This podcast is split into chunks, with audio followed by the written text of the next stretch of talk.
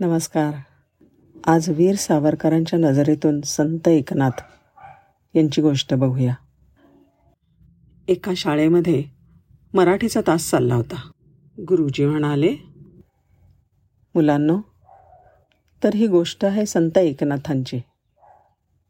एकदा नदीवर स्नानाला गेलेले असताना बाहेर आल्यावर एक यवन त्यांच्या अंगावर थुंकला. ते परत नदीमध्ये गेले आणि स्नान करून बाहेर आले. यवन परत त्यांच्या अंगावर थुंकला.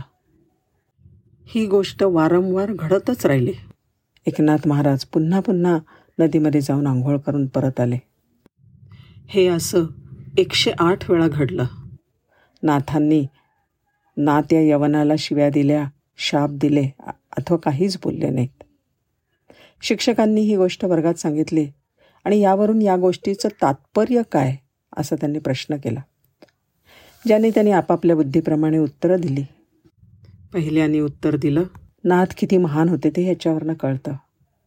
दुसरा म्हणला नाथांची क्षमाशील वृत्ती दिसून येते. तिसरा म्हणला माणसाने कसं वागावं हे ही गोष्ट शिकवते. चौथा म्हणला एखाद्याला जर जिंकायचं असेल तर प्रेमाने जिंकायला पाहिजे. पाचवा म्हणला रागावलं की त्रास तुम्हालाच होतो. सहावा म्हणला शिक्षा करण्याचा अधिकार तुम्हाला नाही ते काम परमेश्वराचं आहे. सातवा म्हणला दुसऱ्याला माफ करण्यातच खरा आनंद लपला आहे अशी काय एकाहून एक उत्तर विद्यार्थ्यांनी दिली. पण एक विद्यार्थी मात्र गप्प होता. शिक्षकांनी त्याला विचारलं तू काही उत्तर देत नाही?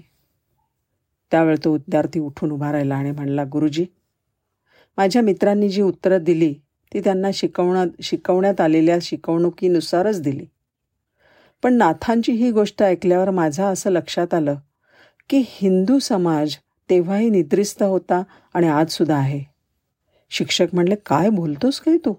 नाथांना चूक ठरवतोस. तर विद्यार्थी म्हणला नाही गुरुजी नाथांना चूक समा ठरवणारा मी कोण? नाथ जे काही वागले ते त्यांच्या संन्यस्त वृत्तीला धरूनच ते साजेसच होतं. या कृतीमुळेच ते संतपदाच्या सर्वोच्च स्थानी बसले नाही का? पण तो यवन जेव्हा एकशे आठ वेळा थुंकत होता त्यावेळेला हिंदू समाज निष्क्रियपणे बघत होता. त्याला ह्या गोष्टीचा विरोध करावा असं मुळीच वाटलं नाही. नाथ संत असले तरी हिंदू समाज संत नव्हता. जर वेळीच चोप दिला असता तर तो यवन नाथांवर एकशे आठ वेळा थुंकला असता का? मुळीच थुंकला नसता. नाथांनी जसं त्यांचं ताम काम केलं तसं हिंदूंनी त्यांचं तेव्हा काम करणं योग्य होतं.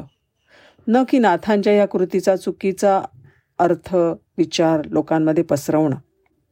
हे बाणेदार उत्तर देणारा तो विद्यार्थी होता विनायक दामोदर सावरकर. धन्यवाद.